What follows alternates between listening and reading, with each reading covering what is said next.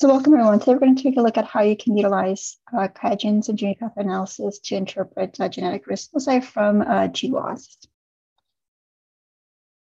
Now, before we get started, I just want to let you guys know that the product that I'll be showing today is intended for molecular biology applications only. This is not intended for the diagnosis, prevention, or treatment of the disease. And so just to kind of highlight some of the features that are available in today's webinar, um, I'm going to try to make this interactive. So at the bottom of your screen, you should see a um, Q&A box. So if you have any questions, please utilize that Q&A box located at the bottom of your screen to type in those questions. This is going to help us keep track what questions are being asked and which ones are being uh, answered. And then just to make sure that I am showing you uh, the content that you guys are interested in, uh, there's also a, a raise hands uh, button located at the bottom of your screen. So if you guys could just go ahead and click on it just to make sure that it's working for those that are attending today's uh, webinar, uh, that would be great. And again, that raise hand button is going to be located at the bottom of your screen. And so I use this just to get some feedback in terms of what I'm presenting uh, in today's training. And then lastly, if you do experience any uh, technical difficulties, please uh, utilize the chat uh, icon at the bottom of your screen to let us know um, so we can better uh, assist you there. And so do you genome-wide association studies provide insights into the genetic architecture of a disease by identifying susceptibility loci for the disease in a population. And so often, uh, research like you face some challenges when it comes to characterizing and validating their list of risk loci within a biological context to better understand the disease pathogenesis and to identify a novel drug targets. And so today we will see how you can use IPA to overcome some of those challenges. And so we'll start off with an introduction to Ingenuity pathway analysis. Uh, we'll then break today's sessions into two different parts. So in the first part, uh, we'll look at how you can utilize IPA to analyze your list of risk loci. So in this section, we'll go over the data format and how to um, upload uh, your list and set up a core analysis. We'll then look at some key uh, components uh, in a core analysis to interpret your results, and then learn how you can analyze multiple uh, risk loci analysis when you are working with uh, different diseases, for example. And then in the second part, we'll look at how you can take advantage of IPA's powerful knowledge base. And so in this section, we will look at how you can construct a network using a list of uh, loci genes, risk loci associated genes to identify our relationships. We'll then uh, contextualize your network using public data. And so the slides are provided in the chat box. And so if you want to uh, follow along, we do also have some um, step-by-step step instructions uh, located in the slide deck as well. And so you can easily access those with just clicking on the um, shortcuts uh, located here on the lower right-hand side.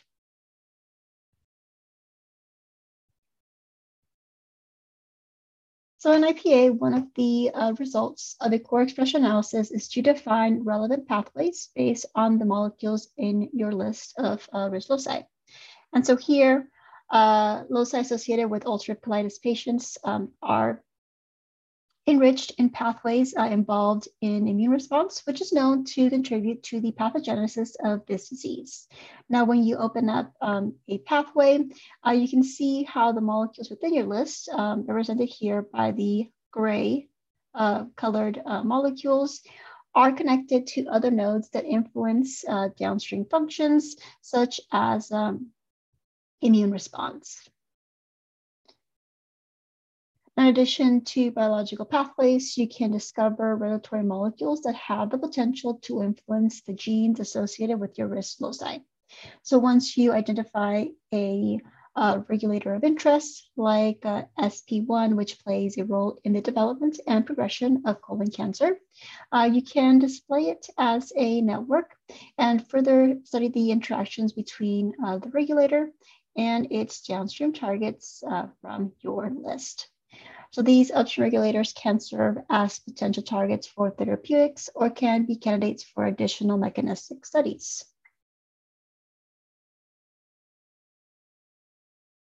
In IPA, uh, we can also use comparison analysis to compare enrichment across multiple uh, GWAS, GWAS uh, risk loci analysis. And so by using a heat map, uh, you can easily see how uh, these uh, canonical pathways And uh, these uh, biological functions involved in immune response are more enriched in the loci associated with ulcerative colitis compared to colon cancer. Now, in addition, Uh, you can also identify common regulators uh, between uh, ulcerative colitis and colon cancer, like a tumor necrosis factor, that can serve as potential targets for therapeutic studies. So this highlights how easy it is in IPA to compare different GWAS analysis and discover, discover similar or opposite trends within your data, giving users like you a way to integrate across uh, different um, experiments. In addition to heat maps, uh, users like you can identify uh, commonalities and differences between a risk loci list or analysis by simply comparing them. And so with the uh, compare feature in IPA, users like you can quickly and easily generate um, a list and use uh, this list for uh, downstream applications such as a core analysis or network construction uh, utilizing the curated interactions and associations within the knowledge base, you can construct a custom network and see how molecules uh, common between um, ulcerative colitis and uh, colon cancer interact with each other and how they associate with the um, activation of T lymphocytes and proliferation of cancer cells. Now, in addition to creating a custom network, you can um, overlay public expression data onto the network. And so not only can you see how the observed uh, expression changes influence uh, the molecules within this network, uh, but you can also compare different groups uh, using these uh, node charts that you see uh, right here. So here you can see what the you can, here you can see that when um, ulcerative colitis and colorectal cancer are treated, um, for example, we see that uh, PDGFB and uh, TGF1 beta or V1, uh, which play a role in cell proliferation, are uh, downregulated uh, compared to the um, disease state. Now, the opposite trend is observed for this um, TGFB1 um, inhibitor, SMAD7. And so you can also see in your network how treatment leads to the uh, predicted um, inhibition of activation of T lymphocytes and uh, proliferation of uh, cancer uh, cells. So not only can you see um, the relationships between the molecules of interest, but you can also find additional therapeutic targets uh, that may be uh, beneficial for both ulcerative colitis and uh, colon cancer patients. And so these are some of the um, results that we will be looking at today. Are these the types of results uh, that you are interested in? I'm just going to go ahead and just launch a poll uh, to let us know um, if some of these illustrations um, correlate with uh, the um, illustrations you would like to generate uh, in IPA.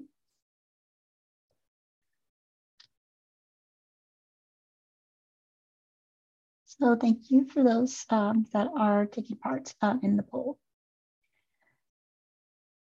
And so the functionalities within IPA are powered by the QIAGEN knowledge base, which represents a methodology of over 12 million curated a literature findings that try to define molecular interactions and associations from literature. And so our team of MD and PhD level scientists go through literature and define what are the key molecular interactions uh, found within those publications.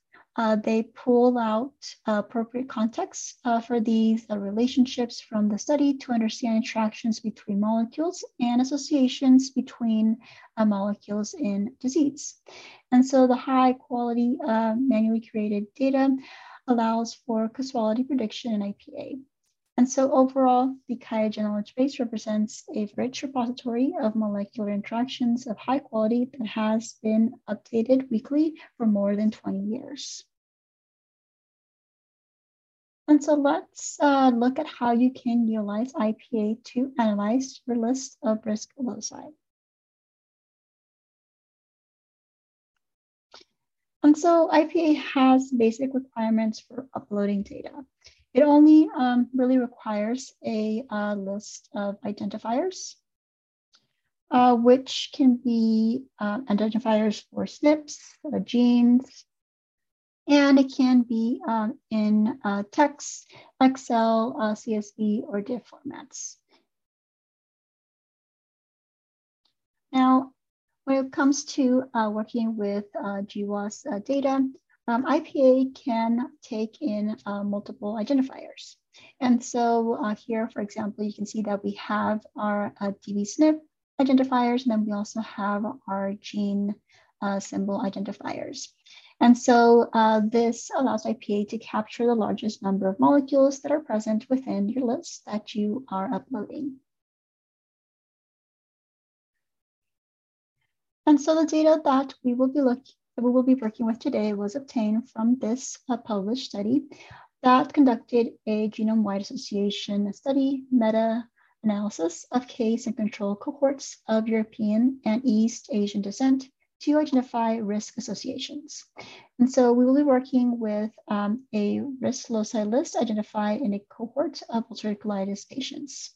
And so today we are going to upload this list of risk loci into IPA for an expression analysis.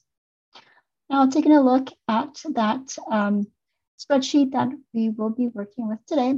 And so if we take a look at this list in Excel, uh, you can see that uh, the list is formatted to fit IPA's requirements. And so here uh, we have a, a column uh, with uh, dbSNP identifiers. Now, since we want to capture the largest number of molecules in this list, uh, we also included uh, the genes that uh, map to uh, the genes the loci map to. And so here we're actually going to be uploading two different types of identifiers to maximize um, our, um, our, um, our findings. I'm just gonna go ahead and close uh, this. And then go ahead and go into IPA. Now, when you open up IPA, uh, you will see an interface that looks like this. And so the first thing that you are going to notice is going to be uh, this quick start uh, window uh, where you have workflow options for analyzing different types of data, uh, like RNA-seq or proteomics, for example.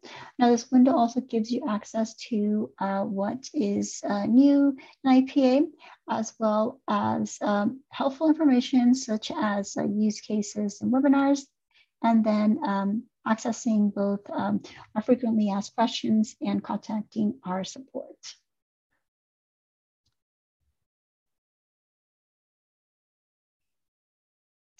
Here on the uh, left-hand side, you're going to find the project manager window that uh, will contain all the data that you upload and any um, data that you uh, generate. Now, the Create New uh, button provides you with the options to start different functions in IPA, like upload a data set or a start a core analysis. And then the search bar up here allows you to leverage IPA's powerful knowledge base uh, to search for things such as genes under the Genes and Chemicals tab, different functions of interest under Disease and Functions tab, or take a look at our wide um, variety of different uh, public core analysis uh, by searching those um, in the search bar. And so we're going to go over um, two things how to upload a list of risk loci, and how to set up and start the expression analysis on that list. And so the first thing we're going to go ahead and do is we're going to go ahead and create new.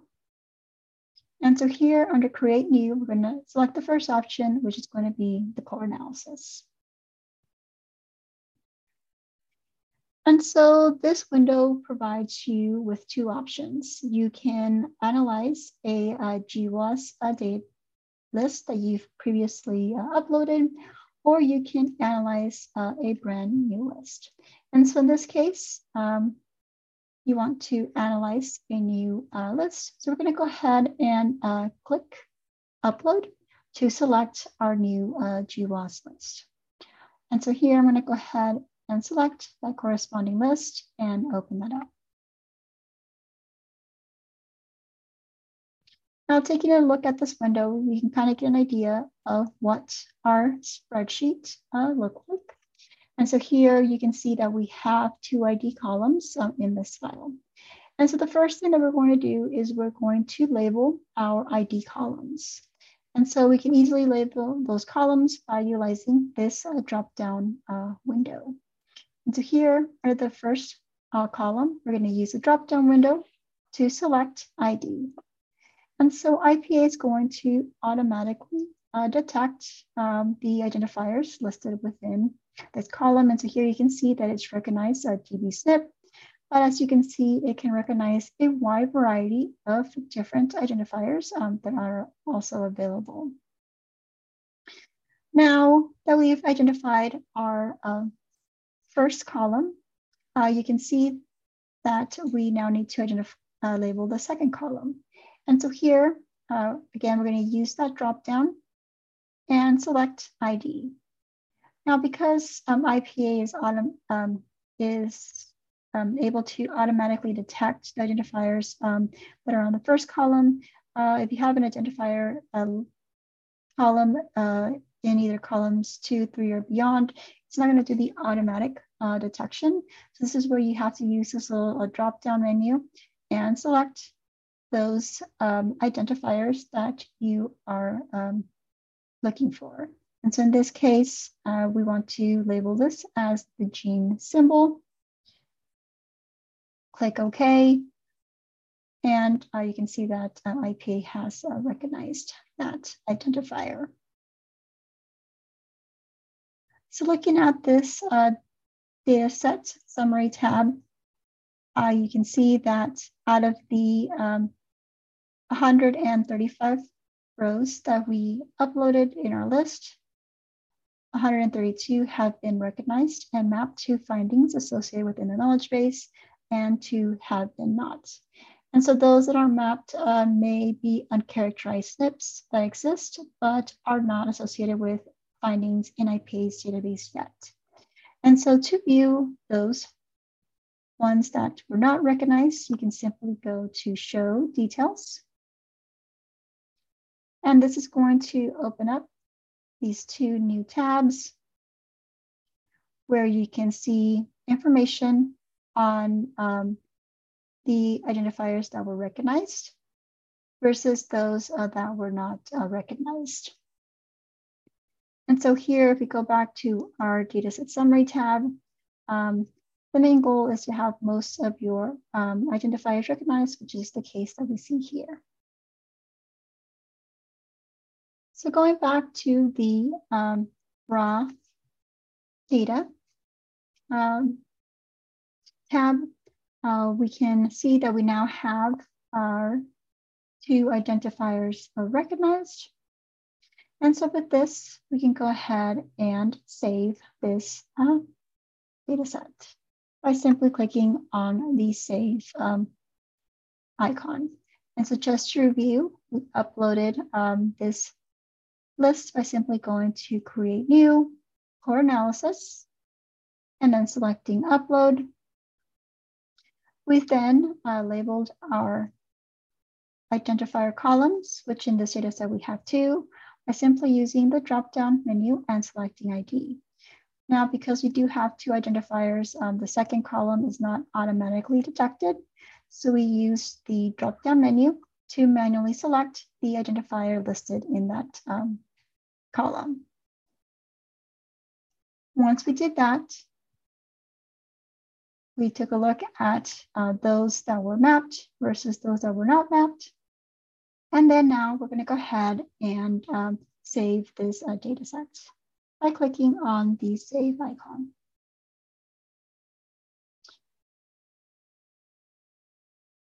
So one of the warnings um, that you're going to get is that um, you don't have any metadata associated with your data set. And so if you want to include metadata, which is recommended but not required, you can always go into the uh, metadata tab. And then here, you can go ahead and uh, manually uh, enter that information by simply selecting the field of interest and clicking on the edit field. So here you can um, enter that information um, if you like. Now in our case, uh, we're not gonna go ahead and enter the metadata. So I'm gonna go ahead and click on save, then click on okay, letting me know that we don't have any metadata associated with this data set.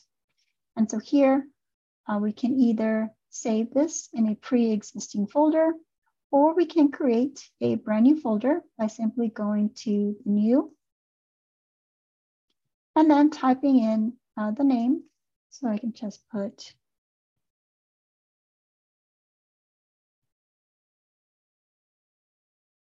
and create um, a new folder.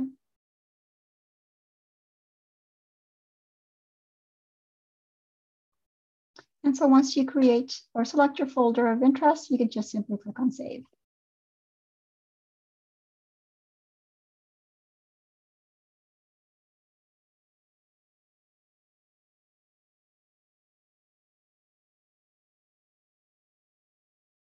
So the next window will ask you what type of analysis uh, you are going to run. And so this is going to be an expression analysis. So we're going to go ahead and click on next.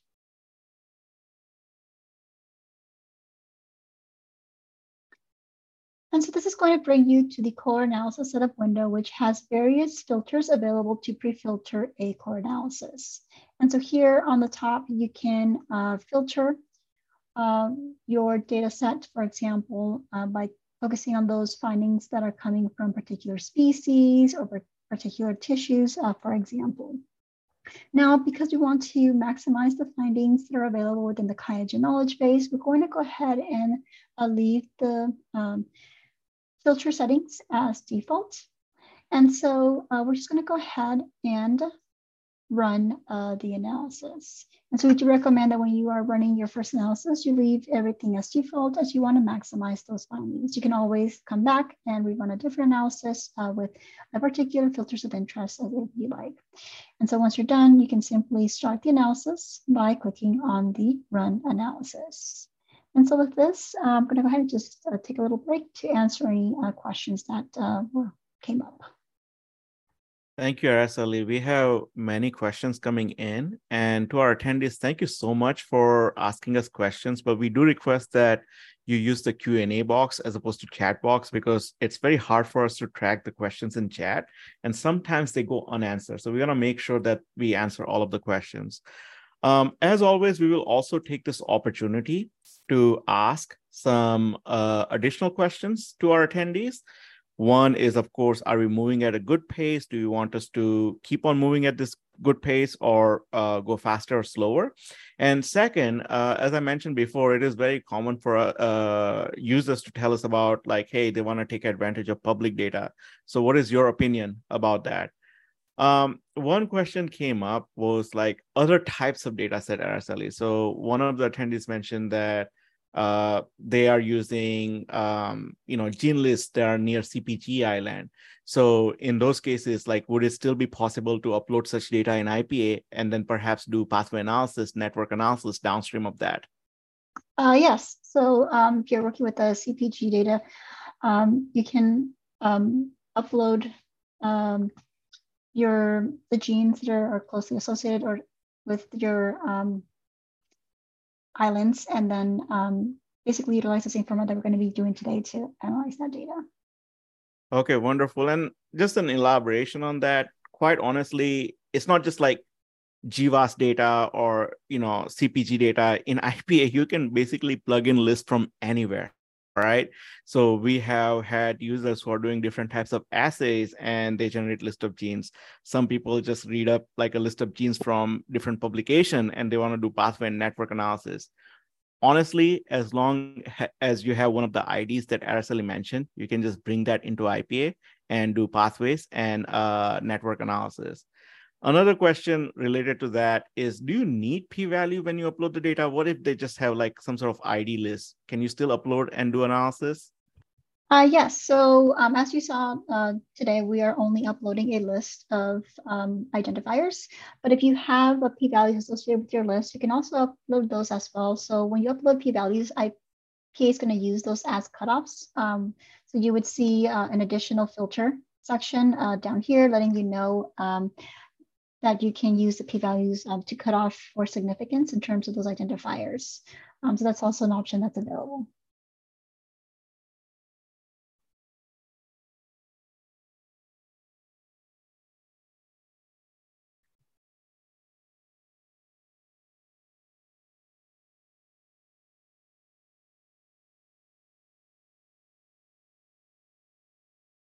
Deb, I think you're on mute if you were speaking.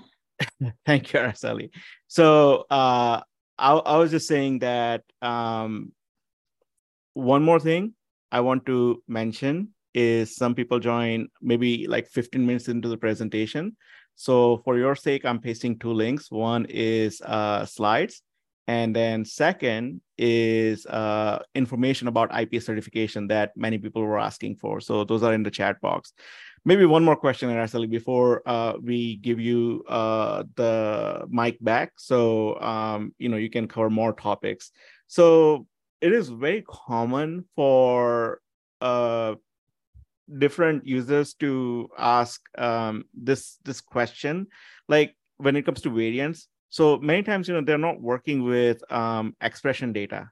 Many times they are working with like variant data, variant data that might be derived from GWAS, variant data they might be producing in form of VCF file. So what are your suggestions to those users? Like, you know, would IPA still be the first starting point that you would recommend? Or are there other software uh, that they can take advantage of in terms of uh, both uh, annotating variants and also um, investigating variants in general? Um, yeah, so for those of you, for those uh, users that are starting with off of the VCF file and they have a huge list of variants. They want to identify which ones are the most relevant for their biology. Um, you can utilize um, uh, QIAGEN's um, QCI interpret translational, which allows you to take that huge list of uh, variants and then narrow down to a more precise, uh, smaller list of working variants uh, that are more biologically relevant to your phenotype of interest. Um, so that's an option that's available. And then once you have that list, you can always import that list into IPA to look at things within the biological context.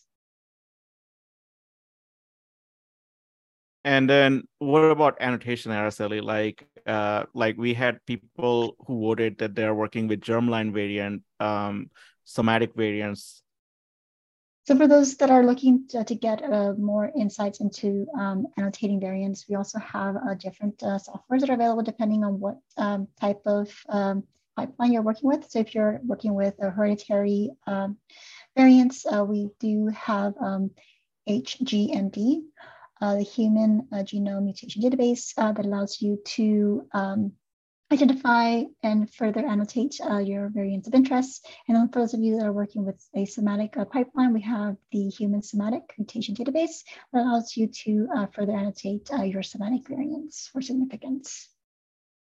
Wonderful. And I'm pasting links to some of them in the chat box, especially for QCIT and HSMD uh HGMD and Cosmic, they're like gold standard. So if you guys need info, let us know. But I, I'm having a feeling that most of you guys would be familiar with this uh thing.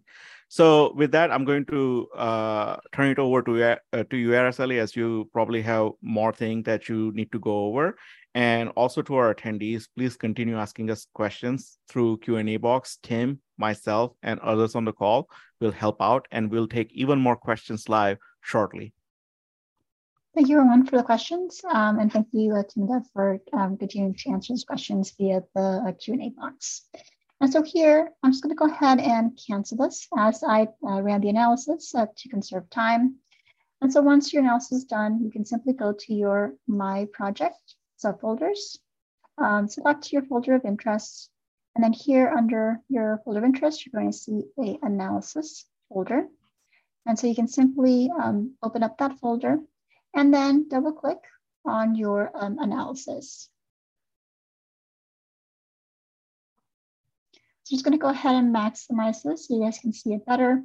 And so when you open an analysis, this is how it will look like with results for uh, pathways, um, upstream regulators, and disease and functions in different tabs.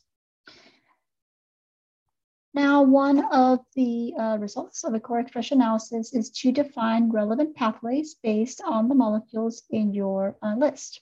And so this figure may be familiar to most of you. This is something that is often published in papers. This is where you have um, different pathways uh, that allow you to study the molecular mechanisms behind um, your data sets. And so here you can see what pathways are enriched for this uh, GWAS list.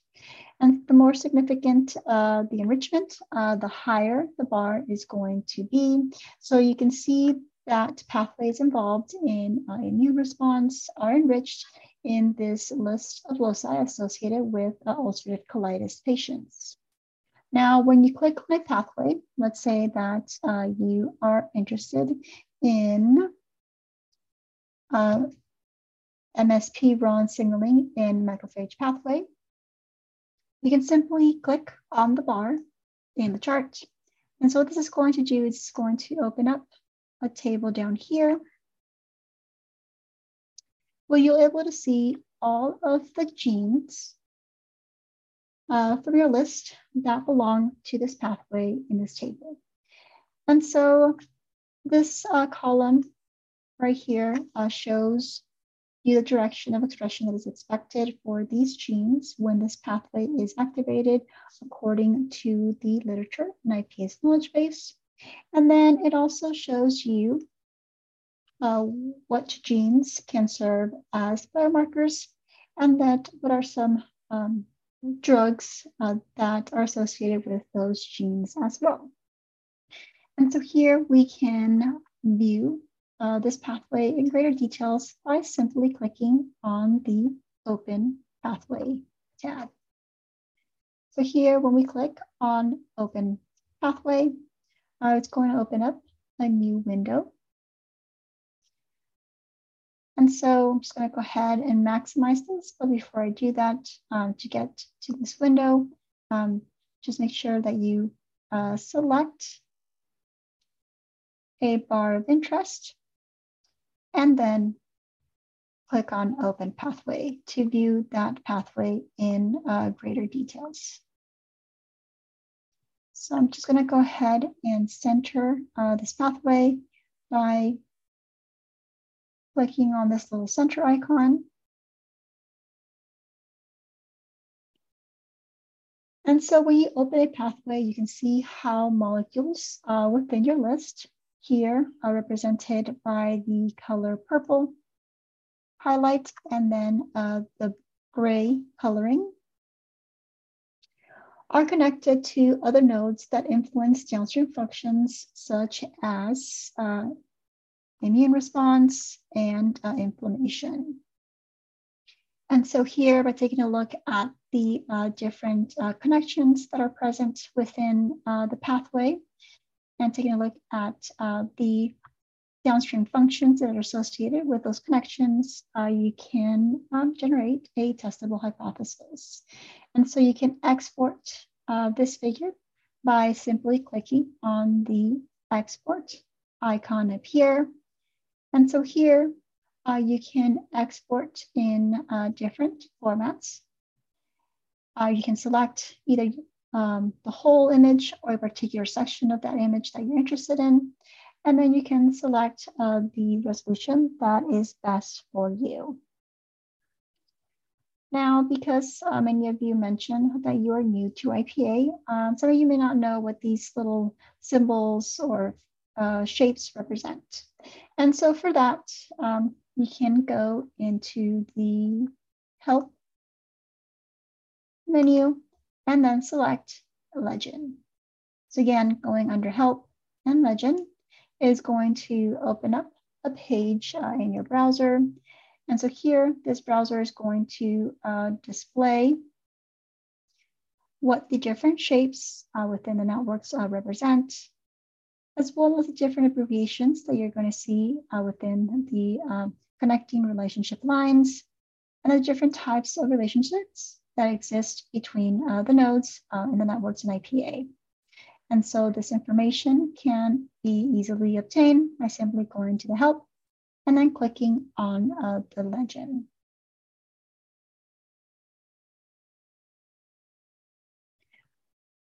Now, let's say that you are interested in finding which regulatory molecules have the potential to influence the molecules observed in your list, but you don't want to spend hours reading through literature to find this type of information.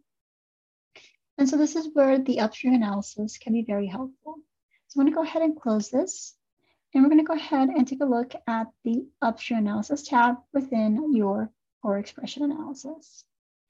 And so here, when we click on the upstream analysis tab, uh, the default is going to be the upstream regulators. So in upstream regulators, IPA looks at any regulatory molecule uh, in the knowledge base and identifies um, downstream targets observed in your list. And so here, this allows you to uh, find uh, key molecules that could influence the uh, molecules observed in your list. Now, this table lists information about um, individual uh, regulators, and these can be uh, things such as genes, microRNAs, proteins, drugs, uh, chemicals, and much more. Now, currently you see that there's over 1,200 um, regulators in this table, which may not be very helpful. And so for this reason, uh, this table features uh, different filters uh, that can help you uh, narrow down uh, this list to a more uh, workable amount. So if you are one of those users who is looking for a specific regulatory molecule, you can always click on this filter icon and type in the name of that uh, molecule that you are interested in. Now this uh, column uh, right here tells you how many genes associated with your risk loci are targeted by a uh, upstream regulator. So if you are looking for a specific um, downstream target or targets, you can utilize this filter icon and type in those targets that you are interested in. Now, today we are going to um, use the descriptor of uh, molecule type to help define a regulatory profile of transcription regulators. And so here we can go ahead and um, click on the filter and type in and select from the list below to select the specific type of molecule that uh, you are interested in. So in this case, I'm going to scroll all the way down to I see transcription regulator and then apply that filter. And so here you can see that we've narrowed down our list of over 1,200 to 153. Um, and so by utilizing the filter, you've narrowed down uh, your list to a more um, workable amount. So once you uh, define and identify a area of interest, like um, SP1, which plays a role in the development and progression of colon cancer, uh, you can display it as a network by simply selecting the row and display as network. to see how it connects to its uh, downstream targets from your data. And so here uh, we can visualize our regulator of interest uh, as a network by simply highlighting that row and displaying it as a network to see how SP1 uh, connects and influences uh, the behavior of its downstream targets found within uh, your data sets. So just a show of hands, how many of you um, are interested in identifying um, regulators that are influencing um, the behavior of those molecules found within your data sets? If you are, go ahead and utilize that to raise hand um, just so that I can get your feedback. As I can see that uh, many of you are interested in identifying uh, regulators of interest. I'm going to go ahead and just close this.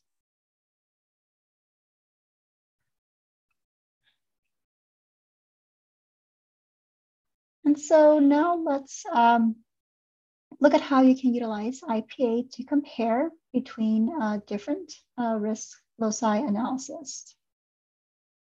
Now, in the literature, ulcerative colitis has been associated with subsequent development of colorectal cancer.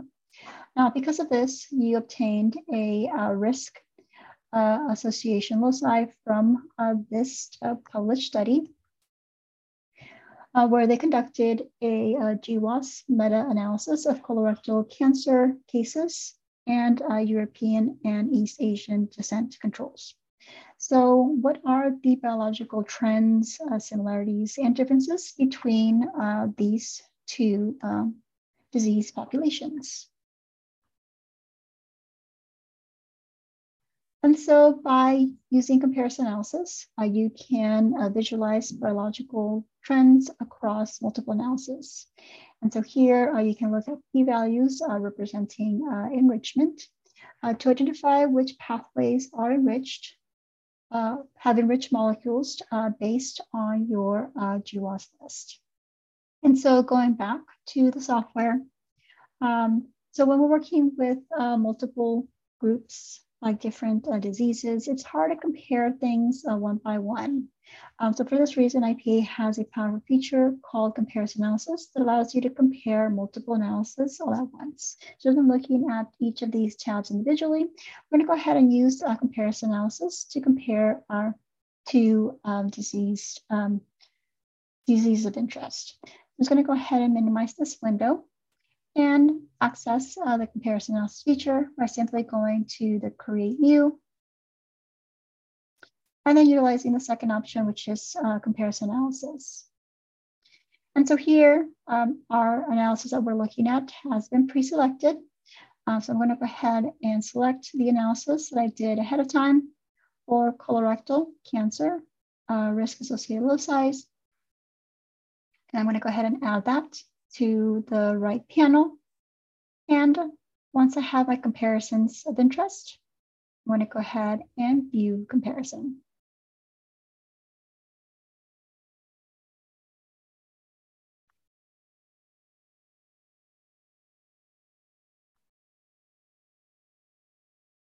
And so here you can see uh, comparisons in the form of a heat map uh, for pathways, um, upstream regulators, and disease and functions in different tabs. Now, if you want to compare enrichment of biological processes or look for uh, regulatory molecules, uh, you can take a look at these two tabs here. Uh, but for today, we're just going to be focusing on the canonical uh, pathways tab.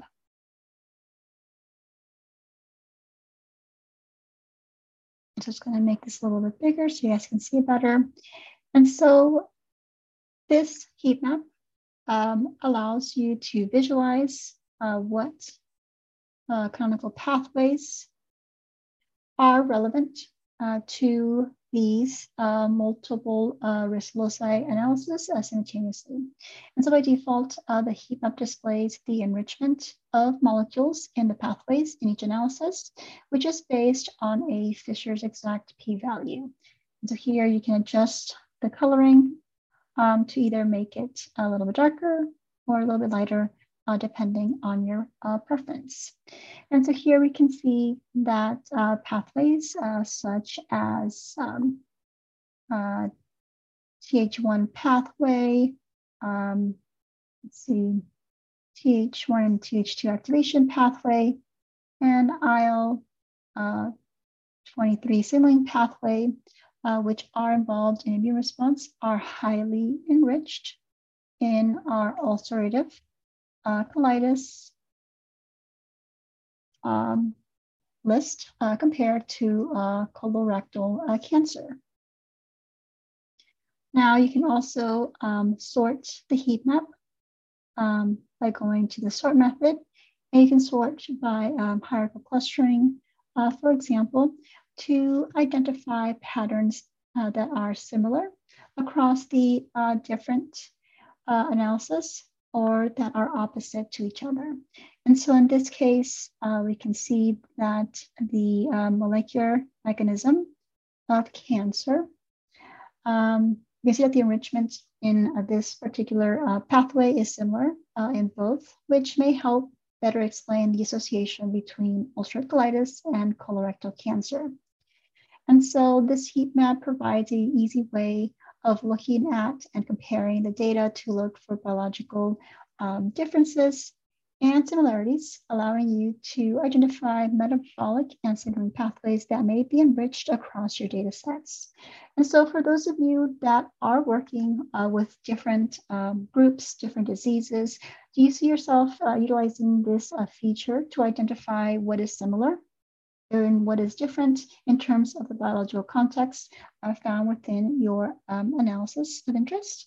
Um, so go ahead and raise that hand so I can um, just see I'm providing uh, those that are attending uh, some useful um, illustrations.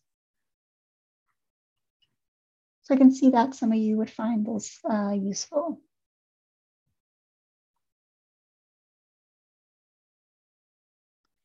Now let's um, use a simple tool within IPA to identify similarities and differences between a list or analysis. So let's say um, you are interested in identifying the similarities and differences between the loci associated with ulcerative colitis and colorectal cancer. And so for that, you can use the compare feature within IPA. And so I'm just gonna go ahead and minimize this window. And again, we're gonna go ahead and go into the create new to access um, uh, the compare feature. So create new. And here, we're gonna take a look at compare.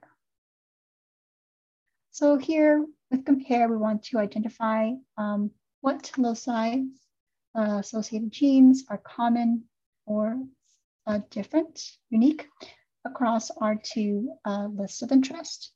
So I'm going to go ahead and um, select those data sets. So under that GWAS folder that I created, I have my uh, list of risk loci for ulcerative colitis. So I'm going to go ahead and add that list. And then I have uh, my risk loci uh, list for colorectal cancer. So I'm going to go ahead and add that list. So as you can see, once we start adding different lists, we are creating a Venn uh, diagram. And so here we can calculate uh, the intersections to identify what um, associated genes uh, for these risk loci are common or unique across our two um, data sets. And so we can do that by simply just clicking on calculate intersections. And so here you can see that uh, this is going to um, highlight uh, the uh, similarities between our list, as well as the uh, differences um, or uniqueness uh, found within each list. So let's say that you want to know uh, what genes are common across um, these association lists. So we can click here and we can see what they are in this table uh, down here. So here we can select this list by simply control all to highlight all of the uh, genes. And we can annotate uh, these genes by simply clicking on annotate. And so this is going to open up a table that is going to uh, give you uh, information um, about uh, those um, unique, those common genes across both of our list. And so again, uh, you can access um, that table by simply selecting your genes and then clicking on annotate to um, open up this table that you see uh, here. Now here you can, um, you can use these genes to create um, a list as well. And so you can simply do that by clicking on add to my list. And so here you can either create, um, you can create a new list um, containing uh, your genes of interest uh, that can be used for various downstream applications. Now you can also add these genes uh, to a pathway uh, to construct your own uh, network. And so here we can add to my pathway and select a new pathway to add the list of genes onto a blank uh, canvas. Um, and so with this, we're gonna go ahead and take our second uh, Q&A break, uh, just to make sure that um, all questions have been answered. Uh, thank you very much, Araceli. I'm also going to take this opportunity to ask you guys some um, more questions because we love collecting uh, feedback from you. And what's so special about today is like there are plenty of people who use IPA for uh, expression data, smaller number, but there's still good chunk of people who use it for variant data, perhaps like yourself. So we would love to hear, you know, what you feel about uh, today's training. Um, in terms of questions, question to the presenter, and I'm I'm by the way reading as it came. All right, question to the presenter. Did I miss that, or you use some uh, the same list of SNPs for the comparison analysis between ulcerative and colorectal cancers? Um, so for the compare feature, I think that's what they're referring to. Um, yep. I'm using the I'm using just the data set, right? So this is um, the that these would basically that Excel spreadsheet uh, that we uploaded. Uh, for the comparison analysis, you're actually using that um, core expression analysis uh, that is generated using that list. Um, so in our case, um, we, in our case, um, the list and the analysis contain the same information, but if you are working with data sets such as RNA-seq or proteomics, um, your data set uh, and your analysis may contain uh, different types of um, information as the analysis is typically filtered for significance.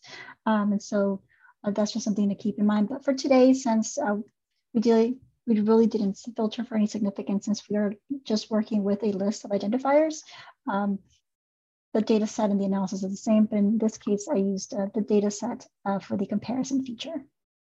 All right. To the attendee, if uh, you were asking something else or that doesn't answer your question, let us know. We are happy to elaborate. Um, second question is why are some of the genes or SNPs not recognized in IPA, although the genes are available in PubMed?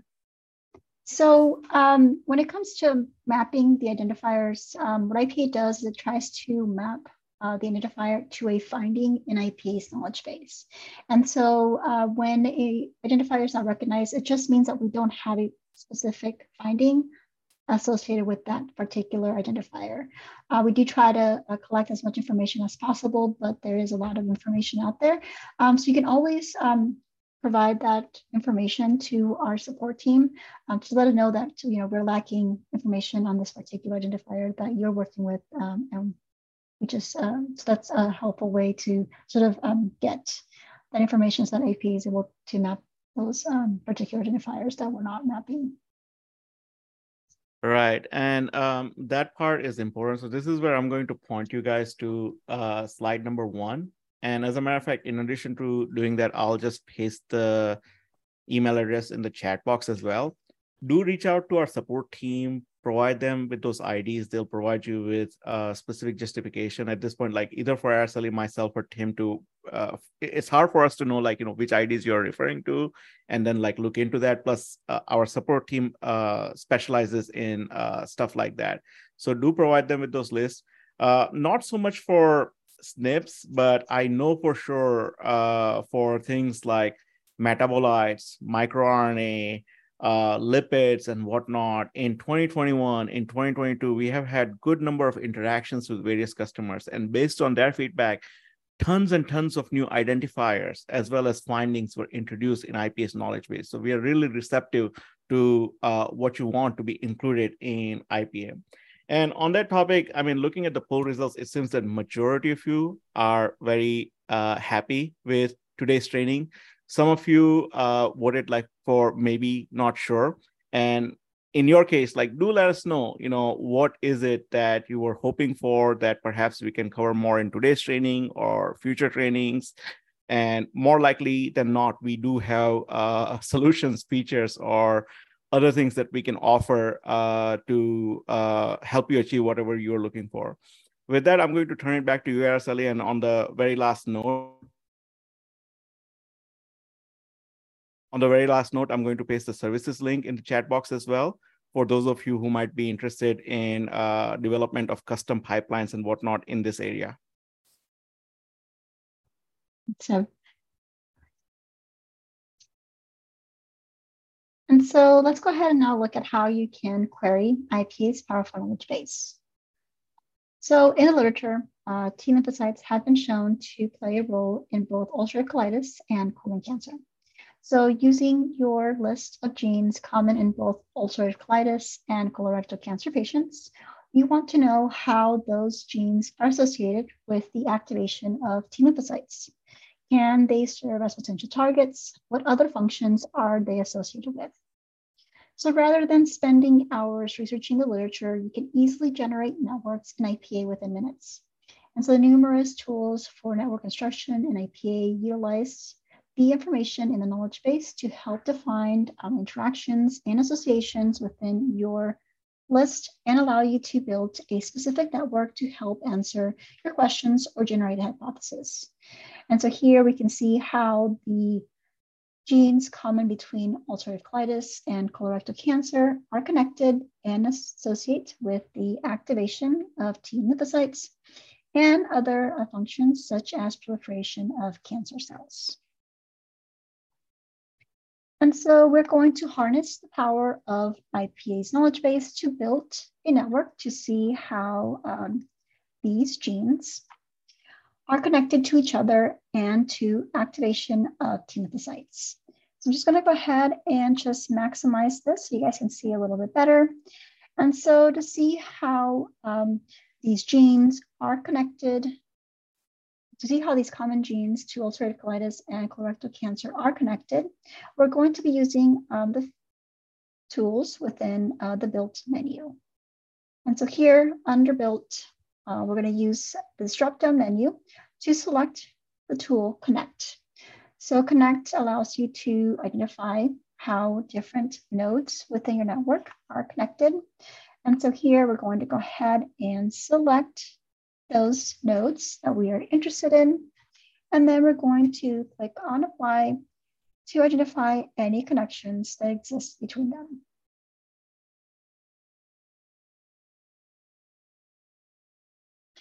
And so here uh, we can see that, uh, for example, uh, this uh, gene um, has a feedback loop associated with it uh, this gene is connected to SMAD7, and then SMAD7 is connected to uh, SMAD3. And so by utilizing the built menu, drop down, and then connect, you're able to see um, how those uh, nodes within the network are connected. Now to see how they are connected to activation of T lymphocytes, we're going to go ahead and add that to our network by utilizing uh, the search bar. So here under the uh, diseases and functions tab, we're going to go ahead and type in activation of T lymphocytes.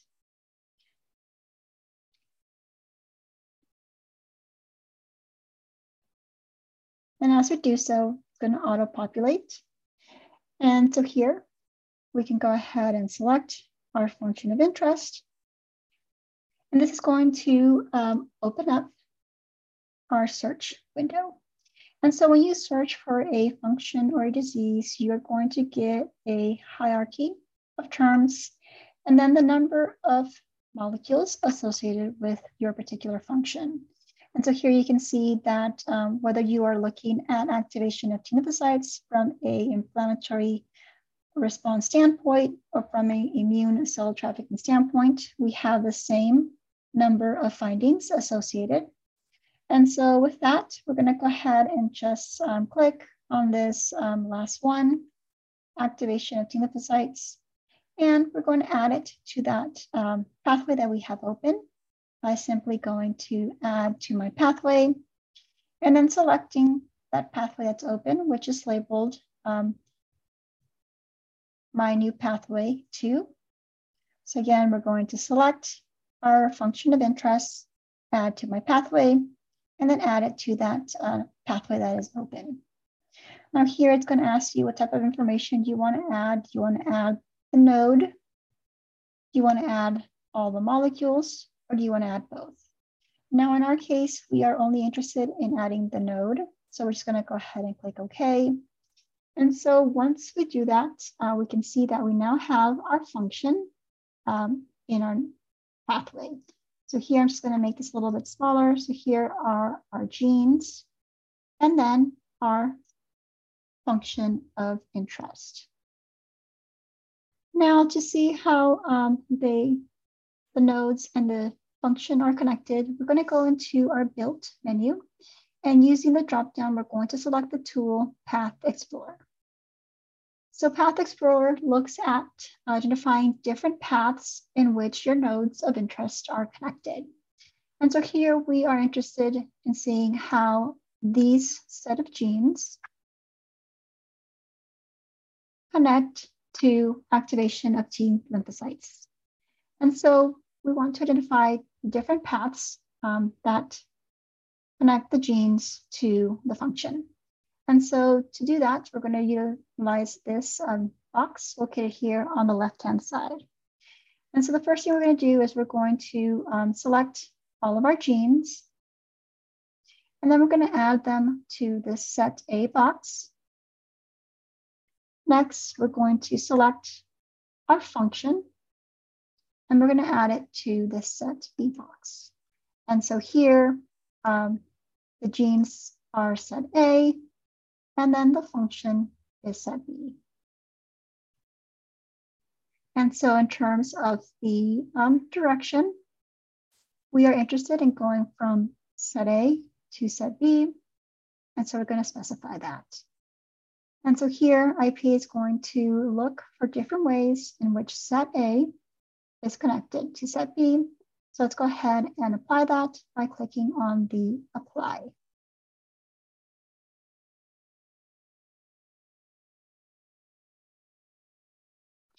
And so here you can see that there are three short paths in which the genes from our, the common genes are connected to our um, function. So we can go ahead and select them all and add to my pathway. And so here you can see how these uh, three different nodes connect to um, activation of T lymphocytes. Now, IPA also looks for different ways in which um, your nodes of interest are connected to each other through intermediates. And so for that, we can use this drop-down menu and select the shortest paths plus one.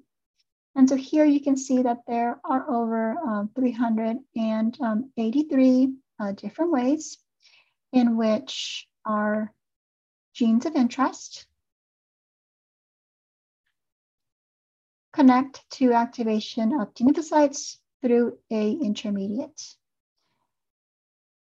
And so you can browse through the different um, connections uh, that are available. And so here I'm just going to go ahead and just select a couple uh, just to add more information into our network.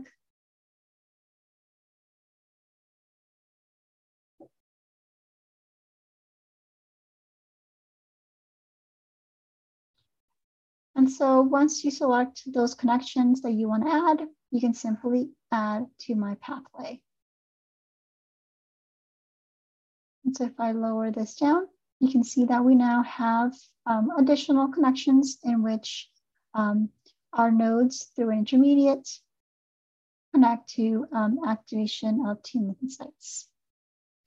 Now you can see that not all genes are connected. So we only want to keep those genes that are that have a common, that have a connection to another node in this network. And so for that, we can go again within our built menu, use the drop down and select the uh, tool keep. So here we can use uh, the tool to specify which connections within our network we want to keep. And so here we're going to go ahead and um, select our network. And in this case, we want to um, go into the node connectivity section. And so here we want to keep um, those genes that have a connection to another node. And so for that, we're going to utilize uh, this panel here to uh, specify that requirement.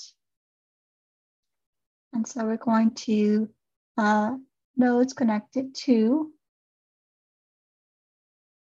greater than zero. And then we're going to go ahead and apply that requirement. And so here, when we do that, you can see that um, those nodes that were not connected have now been uh, removed by simply um, selecting our network, um, typing in or specifying the requirement, um, and then applying the requirement. Now here, now that we have a more simplified network, um, we can ask the question, what other functions are the genes in this network associated with? And so for that, uh, we can again go within uh, the build menu and then using the Dropbox, we can select the first tool, which is called Grow. So Grow allows you to further expand or grow your network by either identifying um, downstream and upstream molecules and canonical pathways, or diseases and functions. Now here we want to know what other functions uh, the genes within this network are associated with. So we're gonna go into the diseases and functions tab. And so here IP is going to populate the different diseases and functions that the individual nodes within this network are associated with. And so here you can see that there are over 456 different functions um, in which one of these is associated with. And so this table not only um, lists the uh, function and the p-value, but also lists uh, the number of molecules within your network that are associated with that particular uh, function. And so this table is interactive. So if you want to sort, for example, by molecules, uh, you can do that. If you want to sort by p-value, that's um, also an option uh, that is available. And so here, browsing through the uh, different functions, uh, you can identify those that uh, may be relevant for your particular um, study. And so here, for example, if we go um, just through here, we can see that uh, different uh, functions associated with um, cancer, for example, um, are observed. And so I'm just gonna go ahead and just select um, just uh, some of these, just to give you an idea of what are other uh, functions uh, that are available. Now, if you don't identify a function of interest, you can always search for it. So by you can do that by uh, utilizing uh, the search bar. So here, let's say that we're interested in seeing and looking at proliferation. So we can type that in with the wildcard, letting IP know that you're interested in anything that has proliferation before by that filter. So here you can see the different um, functions uh, that your genes are interested are involved in. So here we have proliferation of cancer cells. I'm going to go ahead and select this function and then apply.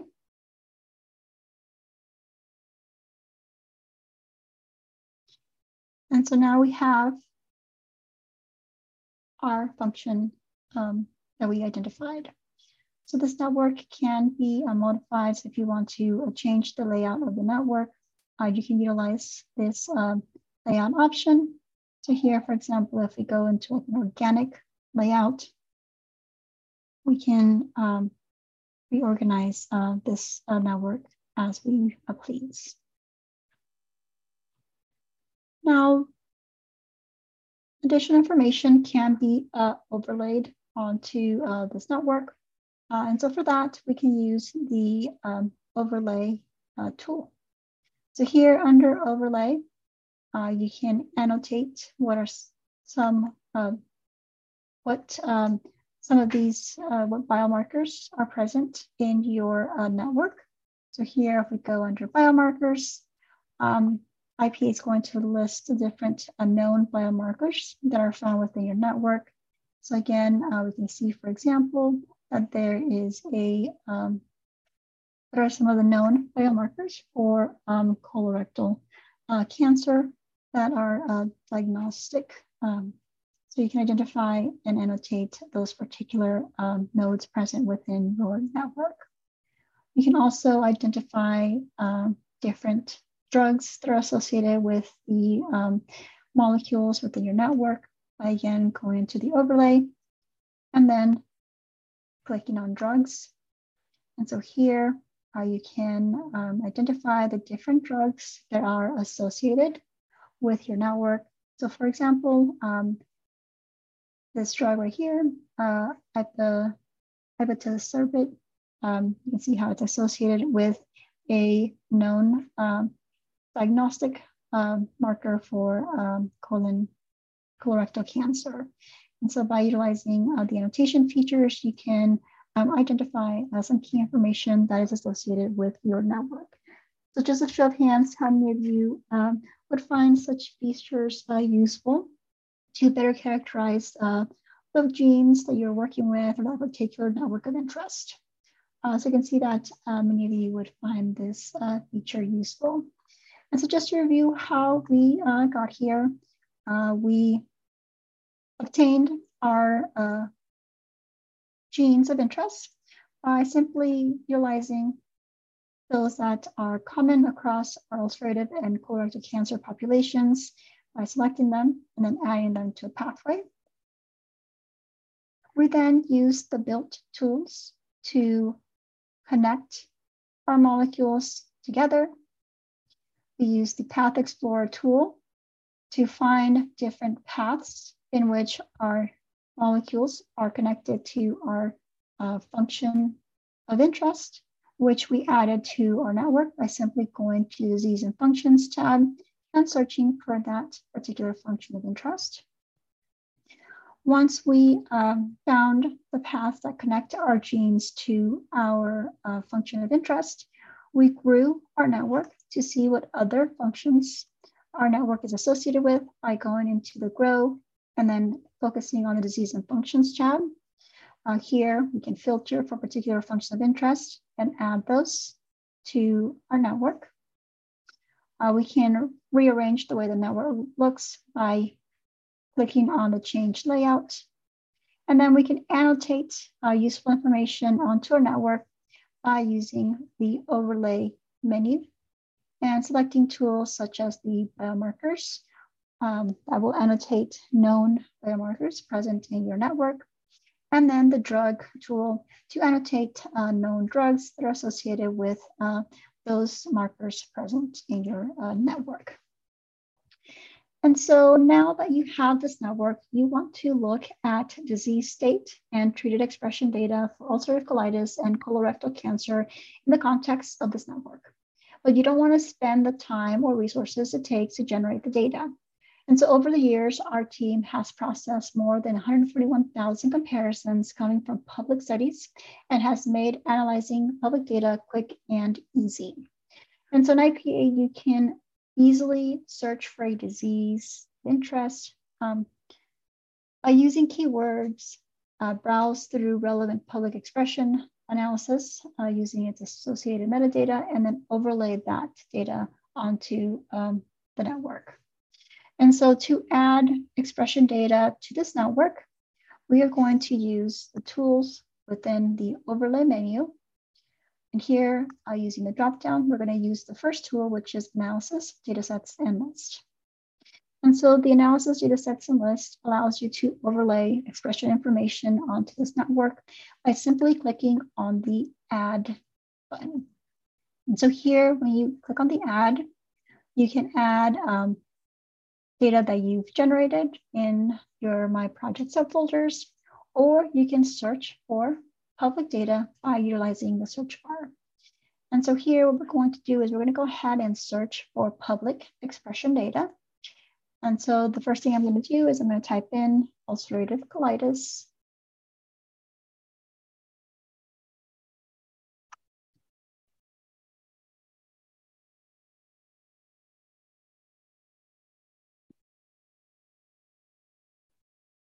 and search for public studies that are relevant to ulcerative colitis.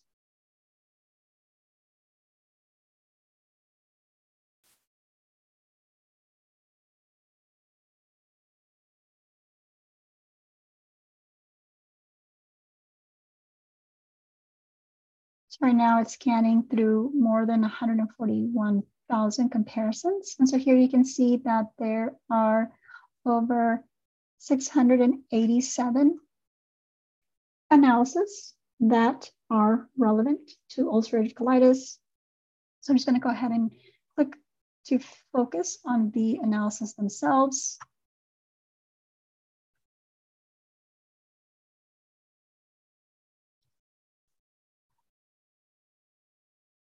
And so you can see that the analysis come from different uh, public projects. So here you can have, we have um, ulcerative colitis um, analysis coming from mouse models, from single cell and from human. So I'm gonna go ahead and select to focus on those public analysis coming from human disease, which is, um, which contains non-oncology, um, public studies.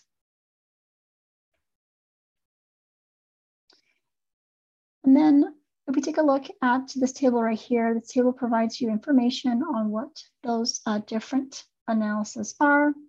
And then you can browse the metadata here on the right-hand side to get information on what the details for that particular analysis is. So here, for example, uh, we're comparing disease one versus disease two, ulcerative colitis, and um, IBD you can get information on what that particular analysis did by taking a look at the metadata that our team of MD and PhD scientists um, collect. So in this case, uh, rather than looking at all of the comparisons, we want to focus on those that are looking at the disease state versus normal.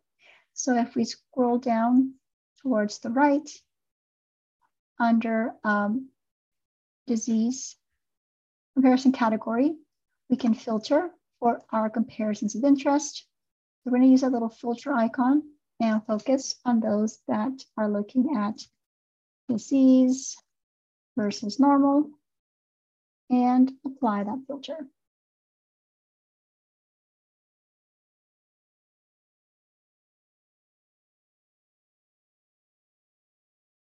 And so now you can see that we are focusing only on um, comparisons in which um, the disease case was compared to a normal control.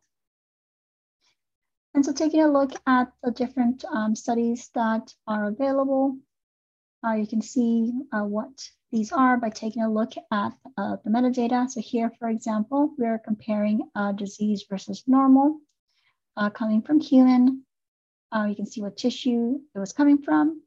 And if you want to identify more information about this particular study, you can always uh, click on the PubMed or the GeoAccession web links to get more information on that. And so we're gonna go ahead and add this to overlay by simply clicking on the add to overlay. And so now we have our uh, ulcerative, ulcerative colitis disease state expression data. Next, we're going to go ahead and search for our colorectal cancer um, expression data. So using the search bar, we're going to type in colorectal cancer and then um, search for that.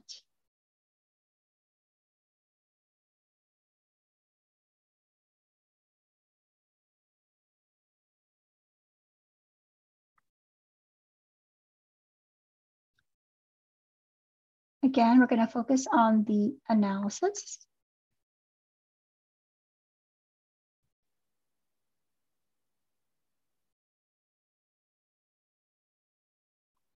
And then we're going to focus on those that are coming from OncoHuman, which contains uh, human oncology studies.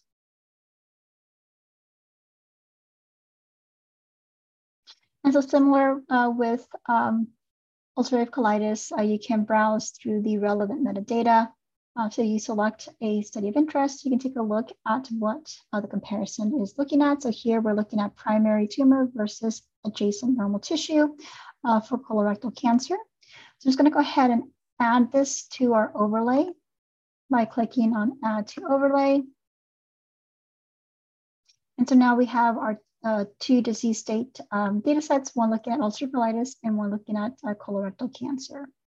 So now that we have our uh, disease state, uh, we can also take a look at um, expression analysis in which a treatment uh, was introduced.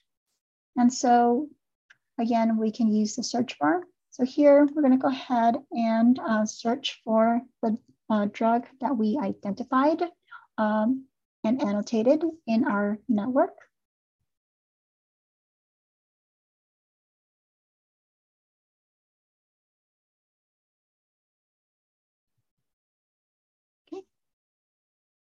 And search for that. So we have a filter that's still present so let's go ahead and remove that filter since we probably won't have a disease versus normal comparison when a treatment is involved.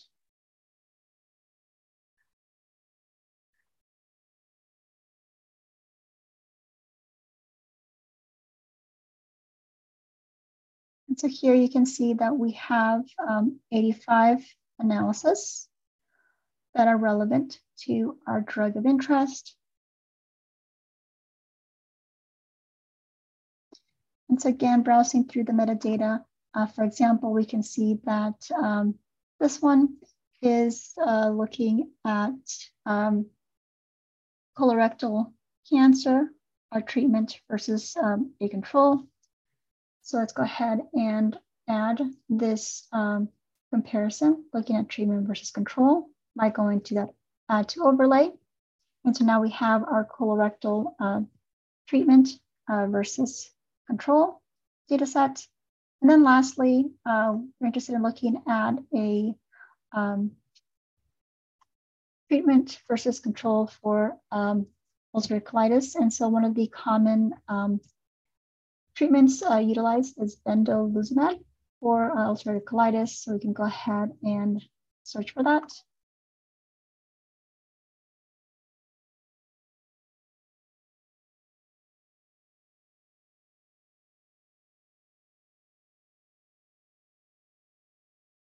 And so browsing through the metadata, um, you can identify a study of interest. So here, for example,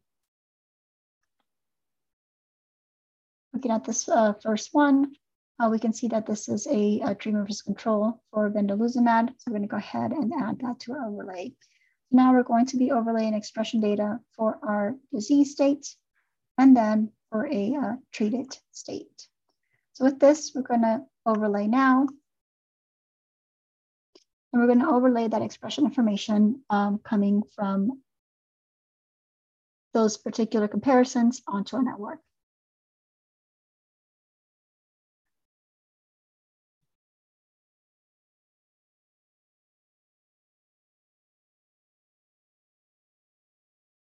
So here, if we ignore the significance uh, cutoff that was applied to these analysis. Uh, we can see how our network looks with our disease state for ulcerative colitis and colorectal cancer. And then we can see how the uh, network looks when a treatment for um, colorectal cancer or ulcerative colitis um, is added um, so you can see that uh, when ulcerative colitis and colorectal cancer are treated, uh, for example, uh, we can see that um, uh, PDGFB is upregulated in a disease state, and then it's downregulated uh, when the treatment is introduced. And so um, you can also see the same uh, trend for um, IL-6 uh, which is involved in um, inflammatory response. And so you can look at your network and identify not only particular targets of interest, but you can see how um, the expression information influences uh, your network as a whole.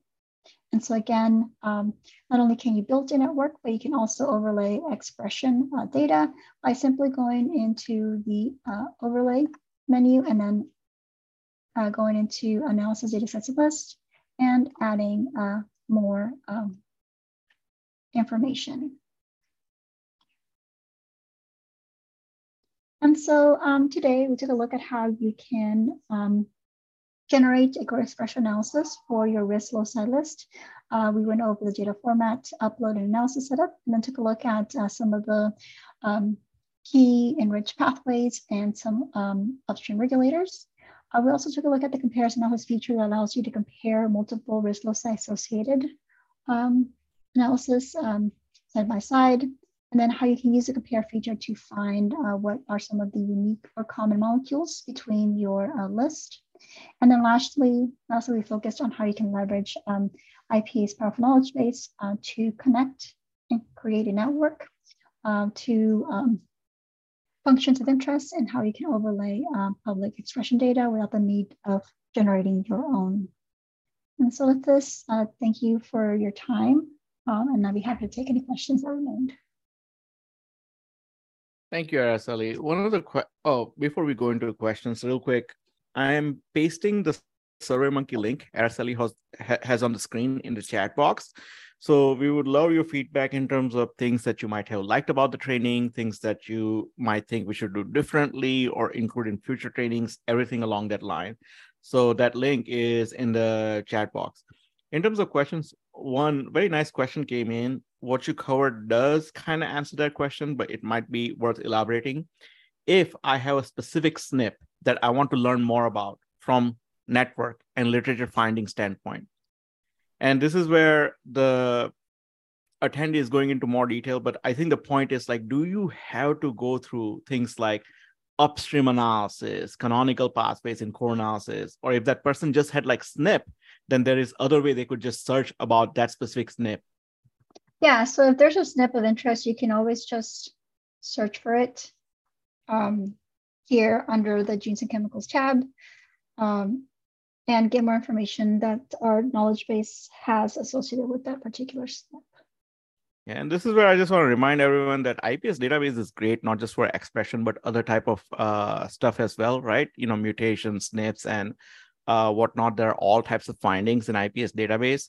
But do keep in mind, you know, if you want to dive deeper into annotation and investigation of variants, uh, we do have things like HGMD professional for germline variants. Um, cosmic hsmd for somatic variants and whatnot right? So again start with ipa uh, see what you can find reach out to us if you want to make sure that you are you know getting the most out of ipa and then if you want to go beyond it then uh, let us know as well.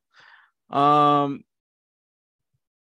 another question is like what if someone wants to do GWAS type of analysis? Do we offer any solutions for that um, so for GWAS, we do offer um, softwares that allow you to um, wrap uh, tools around them. So we do have um, the CLC Genomic Workbench and the OmicSoft Studio are two different uh, analytical secondary secondary tools um, that allow you to analyze your GWAS uh, data. And then you can take that in uh, results and upload them into IPA. All right, and I'm sorry for jumping from um, topic to topic, but I am going to go back to the question that was, um, excuse me, I'm going to go back to the same attendee who asked the question about um, SNP. So the attendee elaborated that I guess I meant how to make it variant specific. What would the variant specific analysis do differently than a regular core analysis? Um, so I think if I am correct, um, so I guess you are referring to, um, so IPA is able to do a variant analysis um, in so, uh, with your data. And so with the variant analysis, uh, what it does is it takes a look at how the variants affect uh, the gene function.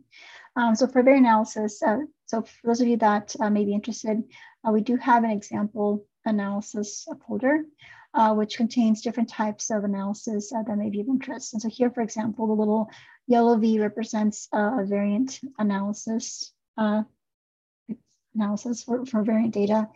And so what it takes a look at, it takes a look at how um, those particular variants um, either cause gain or loss of function to uh, mm-hmm. genes of interest. Um, and so difference between um, the this, the SNP data that we looked at today is that because um, our data set doesn't contain information in terms of how um, it is either causing a gain or loss of function of the gene. Um, it takes information from the literature and associates that information with the gene um, to take a look at its um, its downstream functions and influences. Uh, whereas when you include variant uh, SNP data with gain and loss of functions, you're telling IPA what is happening. Um, because of that SNP. And so IPA will take that information as well as literature information to combine those two to uh, take a look at how different pathways of regulators are being influenced. All right. And at least from my perspective, you know, contrary to Araceli's wonderful and clear explanation, if I were like a new user to things like IPA or even experienced users to IPA, it, it just has like so many different tools, features, and each one operates by its own algorithm and whatnot. It has its own uh, nuances. So what I do request to this specific attendee and all attendees in general, keep in mind, you know, you do have a technical support email as one of the resource, and then scientists like Araceli, myself, Tim, we are field scientists, so we are your resource as well. And if you want to, like, say, set up a one-on-one or small group meeting, then reach out to your uh, sales rep. If you don't know who that is, we can help with that, and they can also help you set up meetings that are specific to your groups and whatnot. My apology, Araceli. Was there something you were trying to show real quick or something like that? No. Okay. Awesome. Awesome. So uh, the, the the point I was trying to get at is sometimes you know in a meeting like this, it's hard to uh, get to the bottom of stuff, right? Like where it really helps us if we understand your objectives better, what you are trying to do better, and then like you know focus on questions and get to a specific tool or specific solution that can address those questions. So again, I hope we answer that question. If not, keep in mind you can reach out to us and we can go into uh, more stuff. So Araceli, looking at time and even Q&A box, there are no more questions. As we have mentioned repeatedly, keep in mind this doesn't have to be our last interaction. We can uh, communicate after uh, this meeting as well. Uh, one last reminder, there's a SurveyMonkey link in the chat box. Uh, your feedback will be very valued and um, appreciated. And with that, thank you everyone for attending this training. Thank you, Araceli, for giving this wonderful training on IPA for GWAS. This is definitely not something we do often. Uh, Tim, for answering all of the questions. You have also listed some nice publications, Tim, for one of the answers. So thank you very much for that. Brittany, Paul, for licensing related help, and Sheila uh, for MIT related help in general. So with that, I'm going to stop the recording, but as always, we'll wait around 30 more seconds to see if anyone has any more questions, thoughts, etc.